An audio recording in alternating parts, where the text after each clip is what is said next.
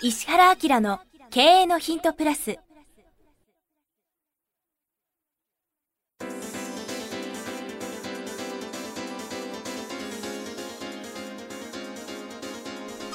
ポッドキャスト石原明の経営のヒントプラスは勝てるビジネスモデルや売れる仕組みの作り方。経営者や起業家が持っておくべき能力とその磨き方。リーダーの育成や強い組織の作り方などについて経営コンサルタントの石原明がリスナーの皆様からのご質問に直接お答えする形でお伝えしていく番組です。企業を継続発展させるためのノウハウを提供する日本経営教育研究所がお届けいたします。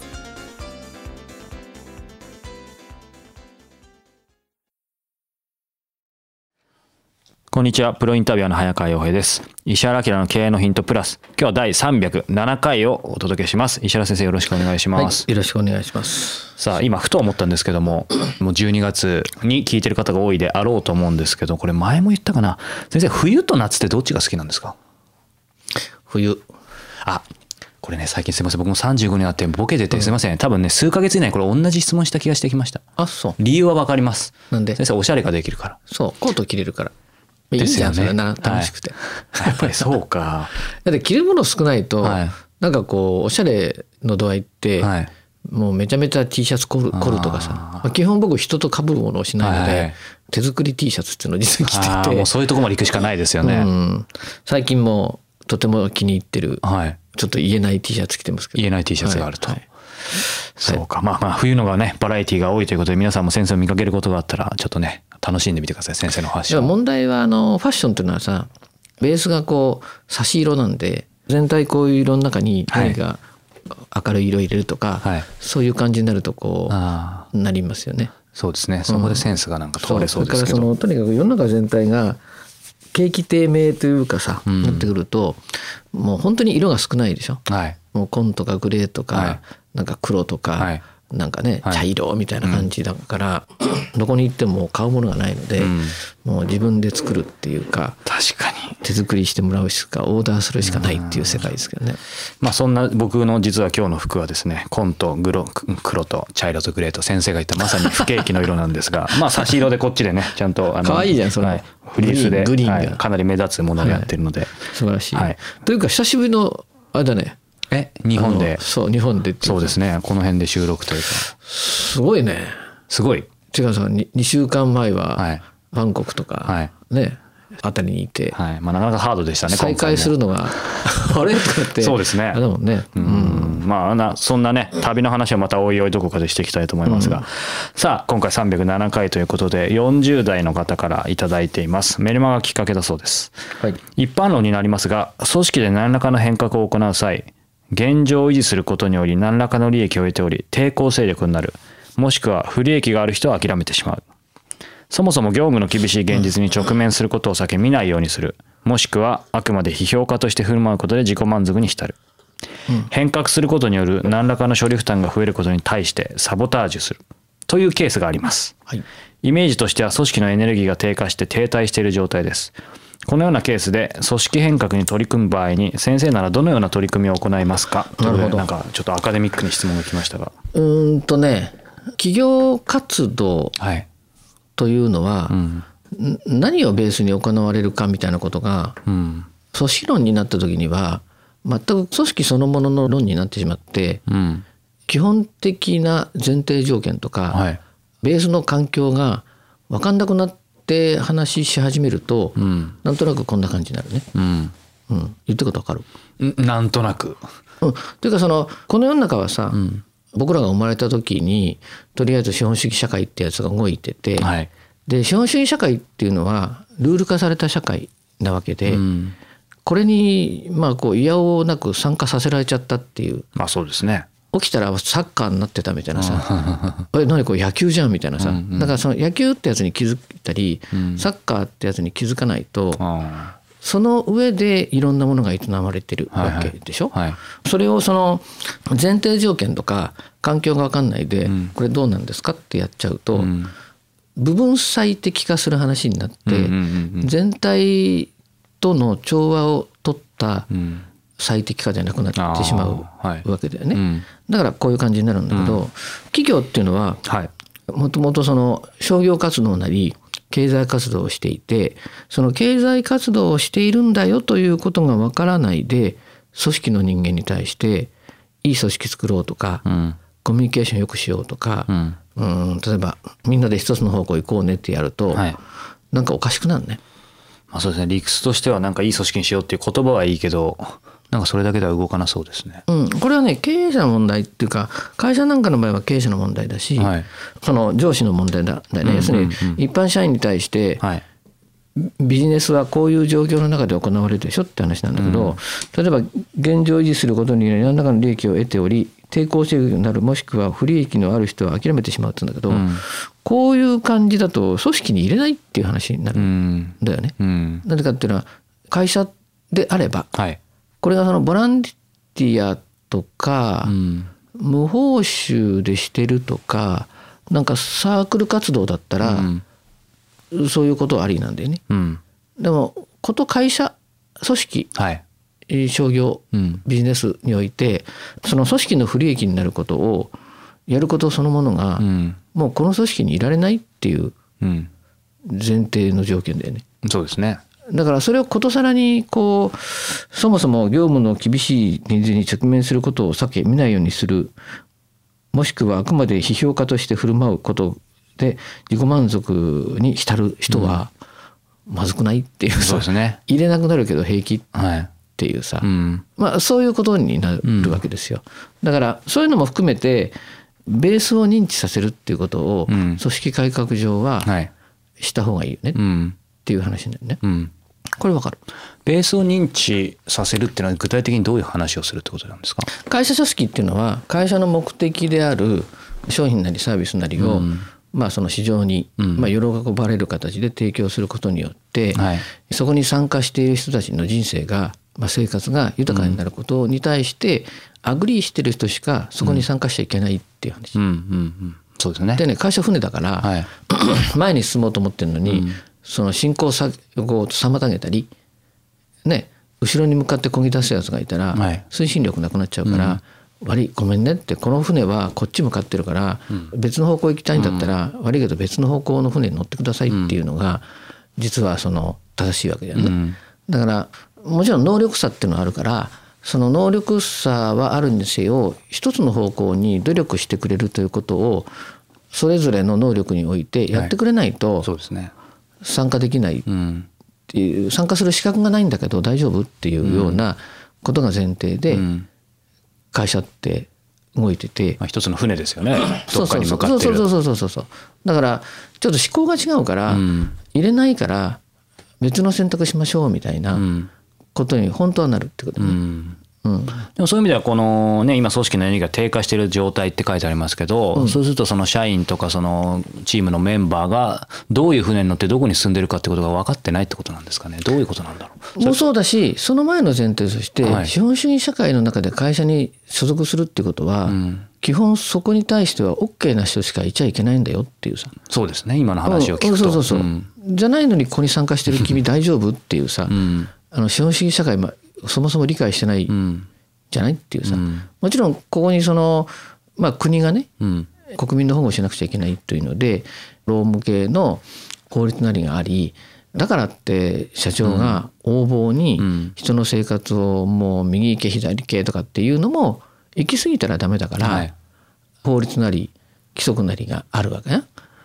とは言っても前提条件としてはそこをうん考えてくんないとそうですね。言っちゃダメでしょっていうこと自体が、まあ、会社側、うん。経営者もしくはリーダー確かに。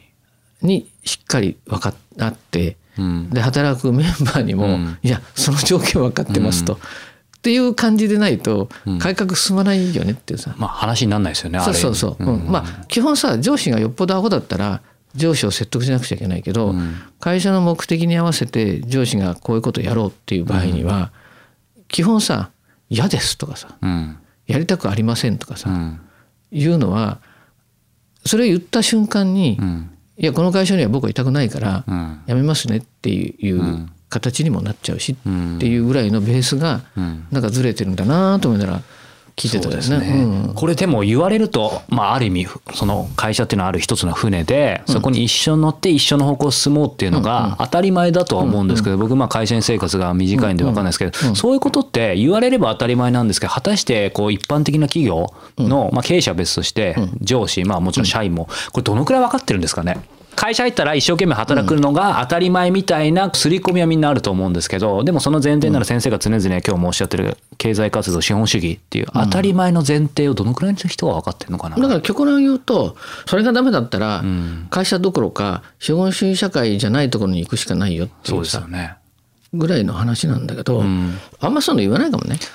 言わないそれなんで言わないんですえかね？えっと、分かってる人は分かってるもんだというふうな認識があって、あー。まさか分かんない人がいると思ってないからっていうのが多いよね。うん。うん。だから、まあ、うちの顧問先なんかでは割と入社した時にはい「おめでとうございます」と「この世の中に出た」と「この世の中っていうのは資本主義社会ということなんで。その海ですよね。えそうそうそうそう。資本主義社会においてはさ資本家投資家と事業家。うん。ね、まあ、これに大きく分かれるわけで、はい君たちは事業家として社会に出たわけだから、投資家から見た時に、はい。この人にお金を預けて事業をやってもらいたいっていうような形でえ能力を発揮していくことが務めなんですよっていうさ。で会社組織っていうのはそのための組織なんでっていうさ、はい。だここでちょっと難しいのはさ会社と社員さんね、うん。雇う側と雇われる側っていうのにも力関係があってうん。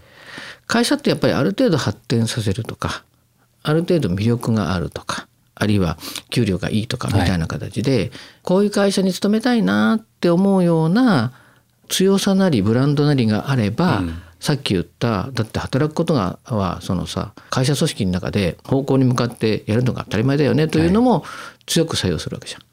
それがブランドもないわ。はい。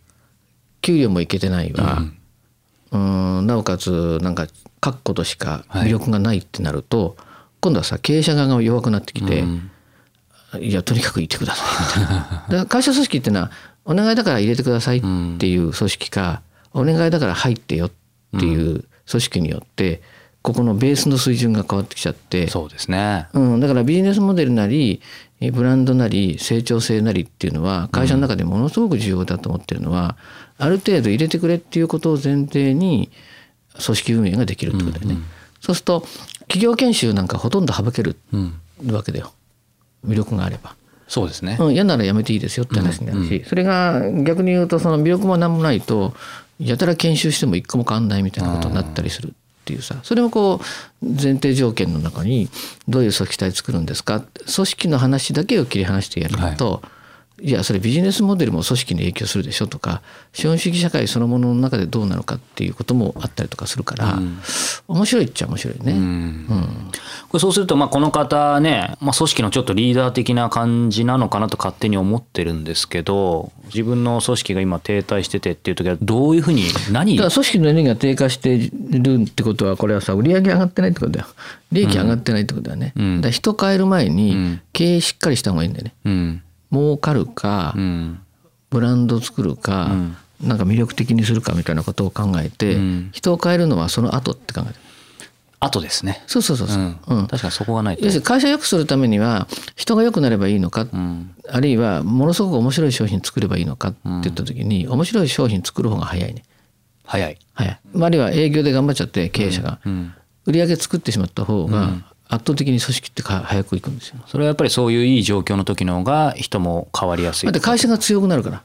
あそうか、会社の強さが増せば人はついてくるし、まあ、さっきの入社する時と一緒ですよね魅力あるし。強さも作んないでみんなで頑張って強くしてくればさ 経営者としてはいけてないよねって話。まあ、さっきのその入社時にあんまり魅力なかったら研修ばっかしてもしょうがないってことと一緒ですよねなるほどそうかこれシンプルですけどなんかこういうのを大学生とかにも話してもらったら全然就職する時とか変わるでしょうね学で喋りたい。ねえうんちょっとどっかの大学の方これ聞いてたらよろしくお願いしますぜひどこにでも飛びますので、勝手に言っちゃいましたけど、はい石原明さんが、はいはい。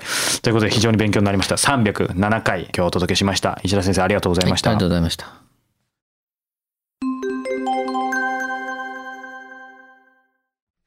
いつも経営のヒントプラスをお聞きいただいてありがとうございます。今日はですね、お知らせがあります。石原明の経営のヒントプラスの、これは何と言ったらいいんですかね、兄弟バージョン、プレミアムバージョン、むしろ。はい石原明経営のヒントプレミアムのご紹介です。すでにご存知の方も多いと思いますが、改めて石原さんにこの石原明経営のヒントプレミアムについていろいろちょっとお話を簡単に伺いたいと思うんですけど、そもそもこの、まあ、コンセプトとか。これ、ほら、経営のヒントの方が Q&A なんですよね。だから、まあ、いろんな形で質問していただいたことで、これは面白いなっていうことで、まあ、聞いてくれてる方全体にもね、価値があるなとか、あるいはコンテンツとして発信しておくことで、時間を過ぎてもね、まあ、3年後でも5年後でも10年後でも価値があるみたいな感じで、答えたいなってことをピックアップして答えてるんだけど、ただ、僕が言いたいことっていうのを、ね、しかも、リスナーの方たちにとって、実はこういうことを本当に知っておったら価値がありますよみたいなことを逆に喋る機会がないなと。質問だから。Q&A てじゃ限界ありますよね。そうそうそうそう。で、まあそれをその早川君とも相談しながら、じゃあちょっとその、まあアップグレード版として、しかも言いたい内容を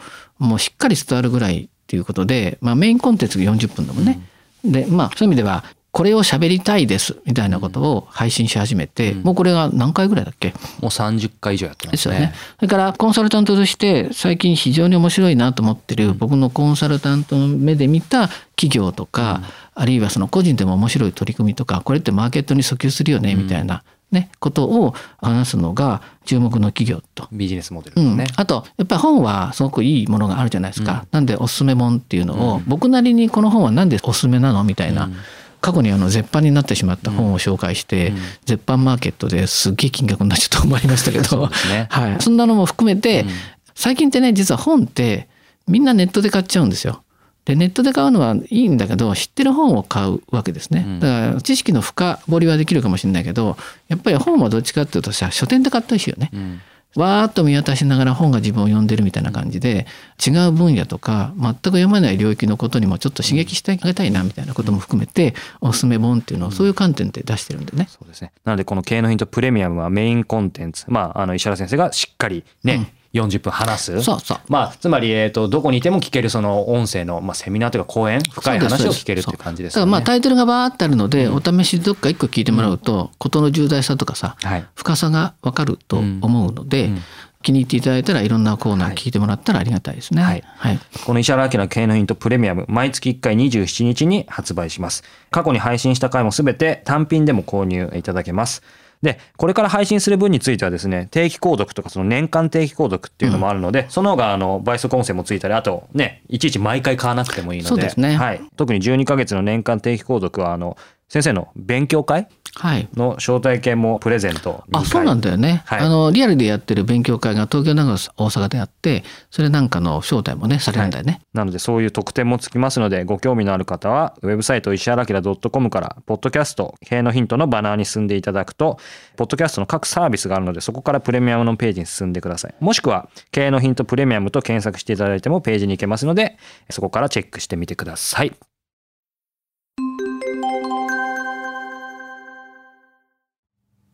番組よりお知らせがございます。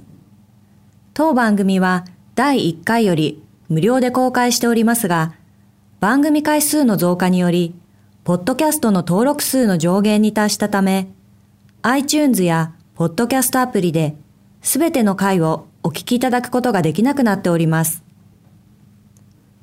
ウェブサイトでは第1回からすべての回をお聞きいただけますので、ウェブサイト石原明 .com のポッドキャストのバナーからアクセスしていただき、経営のヒントプラスをお楽しみください。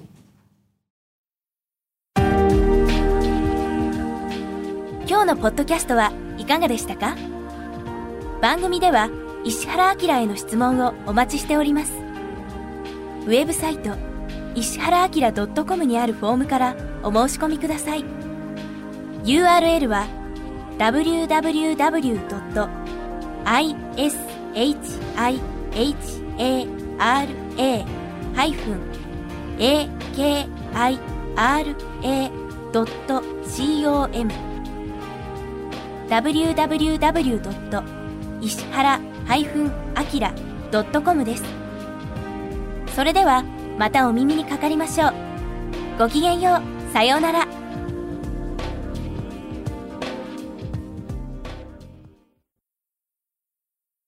この番組は、提供、日本経営教育研究所、プロデュース、キクタス、早川洋平、制作協力、若菜はじめ。